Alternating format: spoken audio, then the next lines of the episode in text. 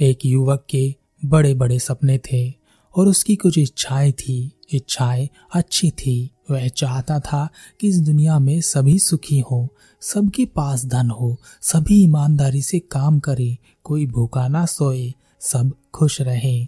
उसने सुना था कि हम जैसा सोचते हैं, वैसा ही होता है और हमारी इच्छाओं को यह ब्रह्मांड पूरी करता है। इसलिए वह इन इच्छाओं को लिए हुए दिन रात सोचता रहता। लेकिन हुआ कुछ भी नहीं। वह देखता कि दुनिया में दुख है, तकलीफ़ है, बेईमानी है, लोग एक दूसरे से नफरत करते हैं। उसकी इच्छाएँ पूरी नहीं हो रही थी। तब एक दिन उसके मन में एक नई इच्छा ने जन्म लिया। उसने सोचा कि मैं एक बड़ा हीरे मोती का व्यापारी बन जाता हूँ और मैं एक बड़ा व्यापारी बनूँगा। वह दिन रात इस इच्छा को लिए हुए इस बारे में सोचता रहा। वह सोचता कि कहीं से मुझे हीरे मोती पड़े मिल जाएँगे और मैं उनसे एक बड़ा व्यापार शुरू करूँगा। फिर सोचता कि कहीं से कोई एक सेठ आएगा और मुझे कुछ हीरे मोती देकर जाएगा और वह मेरे व्यापार में सहायता भी करेगा। मैं एक बड़ा व्यापारी बन जाऊँगा और वह सेठ अपनी लड़की से मेरा विवाह करा देगा। तब मेरे जीवन में खुशियाँ ही खुशियाँ होंगी। ऐसी ही काल्पनिक सोच वह दिन रात बनाता रहता, लेकिन होता कुछ नहीं। जब उस युवक के पिता को यह पता चला कि उसका बेटा एक हीरे मोती का व्यापारी बनना चाहता है तो उसे बड़ी खुशी हुई। उस पिता ने अपनी कुछ संपत्ति बेचकर उस बेटे को तीन हीरे और मोती दे दिए और कहा, बेटा, मैं जानता हूँ कि तुम हीरे मोती के व्यापारी बनना चाहते हो। मैं तुम्हारे लिए बहुत खुश हूँ। मैंने अपनी आधी संपत्ति बेच दी है, और यह तीन हीरे और तीन मोती तुम्हारे लिए खरीदे हैं। इनसे तुम व्यापार शुरू करो। तुम सफल होगे तो मुझे बहुत खुशी होगी। लेकिन उस लड़के को यह तीन हीरे और तीन मोती कम लग रहे थे। उसने सोचा कि इन हीरे मोती से क्या होगा। कम से कम एक हज़ार हीरे और मोती तो होने ही चाहिए थे। एक बड़ी दुकान होनी चाहिए थी। कुछ लोगों को मेरे नीचे काम करने वाला भी होना चाहिए था। जब यही बात उसने अपने पिता को बताई तो पिता ने कहा, बेटा, शुरुआत पहले कदम से ही होती है। हम कभी भी एक समय पर एक हज़ार कदम नहीं चल सकते। पहला कदम, फिर उसके बाद दूसरा कदम, फिर तीसरा कदम, ऐसे ही बढ़ते जाते हैं और रास्ता तय कर मंजिल पर पहुँचते हैं। तुम इनसे व्यापार तो शुरू करो बाकी सब अपने आप हो जाएगा। उस युवक ने व्यापार आरंभ किया और सोचने लगा कि मैं एक माह में ही ऐसा व्यापार करूँगा कि बड़े बड़े व्यापारियों में मेरा नाम शामिल हो जाएगा और एक बड़े व्यापारी की लड़की से मैं शादी कर लूँगा। तब मेरे जैसा व्यापारी यहाँ कोई नहीं होगा।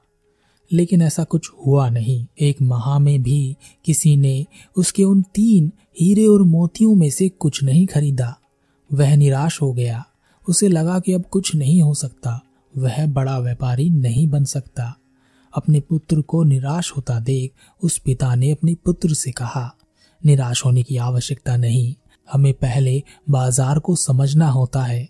जब हम परिस्थितियों को समझ जाते हैं, तभी हम बाज़ार में कुछ बेच सकते हैं।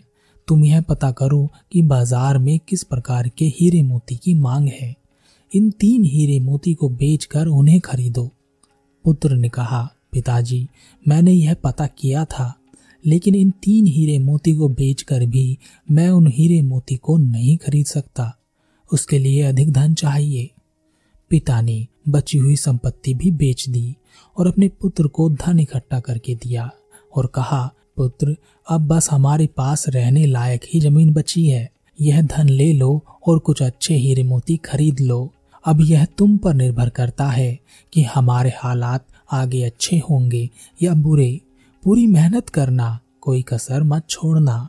पुत्र ने उन तीन हीरे मोती को बेचकर और उस धन से जो पिता ने दिया था, दो हीरे और दो मोती खरीदे। उसने उन हीरे मोती से दोबारा व्यापार आरंभ किया और सोचने लगा कि मेरे इन हीरे मोती की चर्चा दूर दूर तक होगी और राजा स्वयं मेरे हीरे मोती खरीदने आएँगे।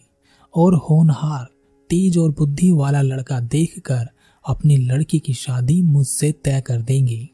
लेकिन एक माह बीत गया और उसके पास कोई नहीं आया। किसी ने उसके हीरे मोती में दिलचस्पी नहीं दिखाई। वह फिर से गहरी निराशा में चला गया और वह अपने पिता के पास वापस आया और उसने कहा, पिताजी, मैं व्यापारी बनने लायक नहीं। आप यह दोनों हीरे रख लीजिए।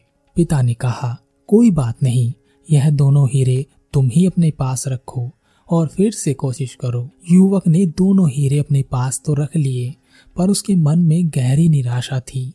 वह फिर से सोचने लगा, काश दुनिया में सबके पास एक समान धन दौलत होती, ना तो कोई अमीर होता, ना गरीब। जो कोई, जो कुछ भी करना चाहता, वह तुरंत हो जाता। मैं व्यापार करता और तुरंत ही बड़ा व्यापारी बन जाता। अब तो कोई मुझे अपनी लड़की भी नहीं देगा। एक दिन युवक के मन में ख्याल आया कि वह अपने घर से कहीं दूर चला जाए, जहाँ पर उसके परिवार की ज़िम्मेदारी ना हो। अपने अकेले का ख्याल तो वह खुद रख सकता है। फिर उसने सोचा कि मैं सन्यासी बन जाता हूँ। मान सम्मान भी मिलेगा और जिम्मेदारियों से छुटकारा भी। यही सोचकर एक रात अपने घर से वह उन दो हीरे मोती में से एक हीरा और एक मोती लेकर चला गया।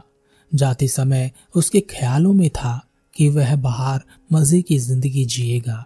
न किसी की रोक टोक होगी और ना ही किसी को जवाब देना होगा और ना ही किसी की ज़िम्मेदारी होगी। जीवन को पूरी मस्ती में जिएगा। घर से जाते ही उसने वह एक हीरा और मोती बेच दिया और छह महीने तक आराम से ज़िंदगी को काटा। अब उसके पास धन समाप्त हो गया था। उसके पास खाने के लिए भी पैसे नहीं थे और भूख किसी से बर्दाश्त नहीं होती।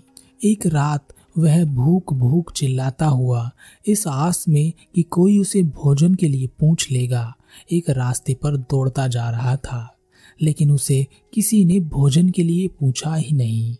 तब उसे अपने घर की याद आई, अपने पिता और माँ की याद आई। लेकिन वह अब घर कैसे जाए? घर जाने के भी पैसे नहीं थे और ना ही घर जाने की हिम्मत शरीर में बची थी। वह एक पेड़ के नीचे बैठा रो रहा था। तभी उसे एक आवाज़ आई। उसने आवाज़ का पीछा किया और देखा कि एक भिक्षु नदी के किनारे पर बैठकर ज़ोर से बोल रहा था, जो तुम चाहते हो, वही तुम पाते हो। जो तुम चाहते हो, वही तुम्हें मिल जाता है। बार बार वह यही बात दोहरा रहा था। युवक उस भिक्षु के पास गया और कहा, जिसे जो चाहिए वह मिल जाता है। भिक्षु ने कहा हाँ बिल्कुल, जिसे जो चाहिए वह मिल जाता है। जो तुम चाहते हो, वही पाते हो। युवक ने कहा, ऐसा कुछ भी नहीं है। मैंने अपनी ज़िंदगी में क्या कुछ नहीं चाहा, मगर मिला कुछ भी नहीं। भिक्षु ने कहा, तुमने अपनी ज़िंदगी में सपने देखे। और तुम्हें सपने ही तो मिले हैं। सपनों की हकीकत नहीं जानते, आँखें खुलते ही सपने टूट जाते हैं और कुछ नहीं बचता। इसी प्रकार तुमने अपने सपनों को चाहा और वही तुम्हें मिले, सब टूट गए। सपने टूटने के लिए ही होते हैं। युवक ने कहा तो क्या सपने देखना, कुछ चाहना गलत है? भिक्षु ने कहा, नहीं, सपने देखना गलत नहीं है। कुछ चाहना भी गलत नहीं है। सपने वही देखो जो तुम पूरा कर सकते हो। उसी चीज़ को चाहो जिसे तुम पा सकते हो, जिसके लिए तुम कर्म कर सकते हो, जिसके लिए तुम मेहनत कर सकते हो। सपना बड़ा हो, चाहत बड़ी हो तो कोई बात नहीं, लेकिन तुम में वह हिम्मत होनी चाहिए कि तुम उसे अपने अधिकार में ला सको। तुम्हारे भीतर उस चाहत, उस सपने के लिए शक नहीं होना चाहिए। युवक ने कहा, मैं ऐसा क्या करूँ जो मैं चाहता हूँ वह हो जाए। भिक्षु ने कहा, यथार्थ में जियो, काल्पनिक सपनों की दुनिया से बाहर आ जाओ, अपने सामर्थ्य को पहचानो। तुम मुझे बताओ, तुम क्या चाहते हो? युवक ने कहा, मैं हीरे और मोती का एक बड़ा व्यापारी बनना चाहता हूँ। भिक्षु ने कहा, बस इतनी सी ही बात, यह काम तो बहुत ही आसान है, और तुम बहुत आसानी से कर सकते हो। युवक ने कहा, आसानी से? पर कैसे मैं तो यह करके देख चुका हूँ, हर बार असफल हुआ हूँ। भिक्षु ने कहा, मैं तुम्हें एक हीरा और एक मोती देता हूँ। इससे व्यापार आरंभ करो, सफलता अवश्य मिलेगी। अपना हाथ आगे करो। युवक ने अपना हाथ आगे कर दिया। भिक्षु ने उस युवक के हाथ पर कुछ रेत उठाकर रख दिया और कहा, यह लो पहला हीरा। युवक ने कहा कहा है हीरा? यह तो रेत है। आप मेरा पागल बना रहे हैं। भिक्षु ने कहा, यह रीत नहीं है, यह समय है, और समय किसी के लिए नहीं रुकता। जैसे ही तुम अपना हाथ सीधा करते हो, यह नीचे गिर जाता है। समय ही वह हीरा है, जिसका उपयोग करके तुम कुछ भी कर सकते हो। अनगिनत हीरे तुम बना सकते हो। समय जैसे हीरे को बर्बाद मत करना, इसका भरपूर उपयोग करना। जिसने इस हीरे का इस्तेमाल अपनी ज़िंदगी में नहीं किया, वह धूल में मिल गया। युवक ने कहा, मैंने अपने व्यापार में समय का ही उपयोग किया था, मगर मुझे कुछ नहीं मिला। हमेशा समय का उपयोग करने से कुछ नहीं मिलता। भिक्षु ने कहा, इसके लिए मैं तुम्हें एक मोती देता हूँ। और भिक्षु ने उस युवक के हाथ पर एक कंकड़ रख दिया और कहा, यह वह मोती है जिसका उपयोग करके तुम अपने बुरे से बुरे समय में भी अपने सपने, अपनी चाहत को पूरा कर सकते हो। युवक ने कहा, और यह क्या है?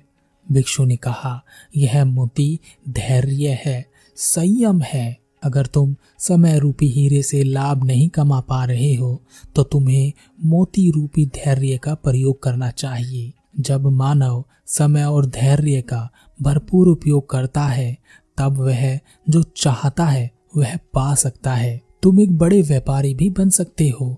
इनका एक बार उपयोग करके देख लो, मैं तुम्हें विश्वास दिलाता हूँ। अवश्य ही, जो तुम चाहते हो, वही तुम्हें मिलेगा। युवक को बहुत भूख लग रही थी। भिक्षु ने अपनी झोली से कुछ भोजन उस युवक को खाने के लिए दिया।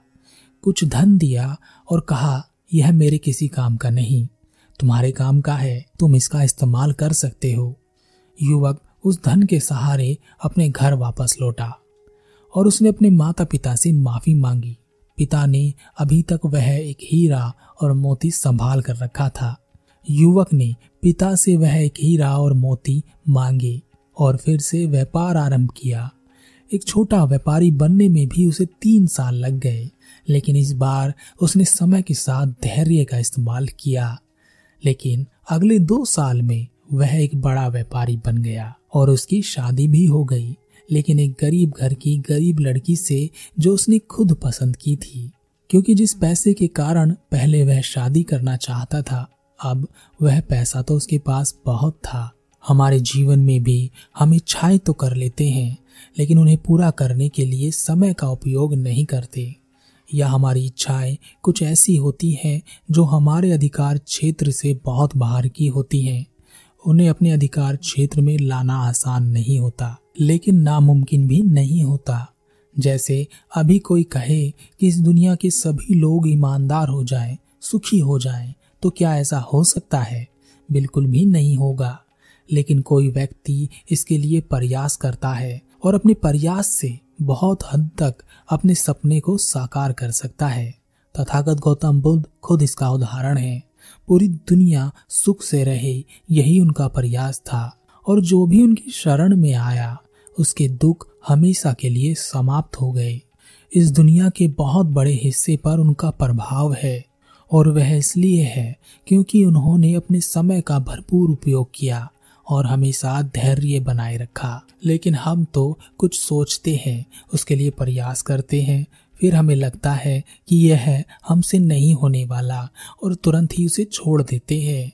तो फिर हमें लगता है कि हम अपने जीवन में कुछ नहीं कर सकते, लेकिन ऐसा नहीं है। जो आप चाहते हैं, वह आपको अवश्य मिलता है।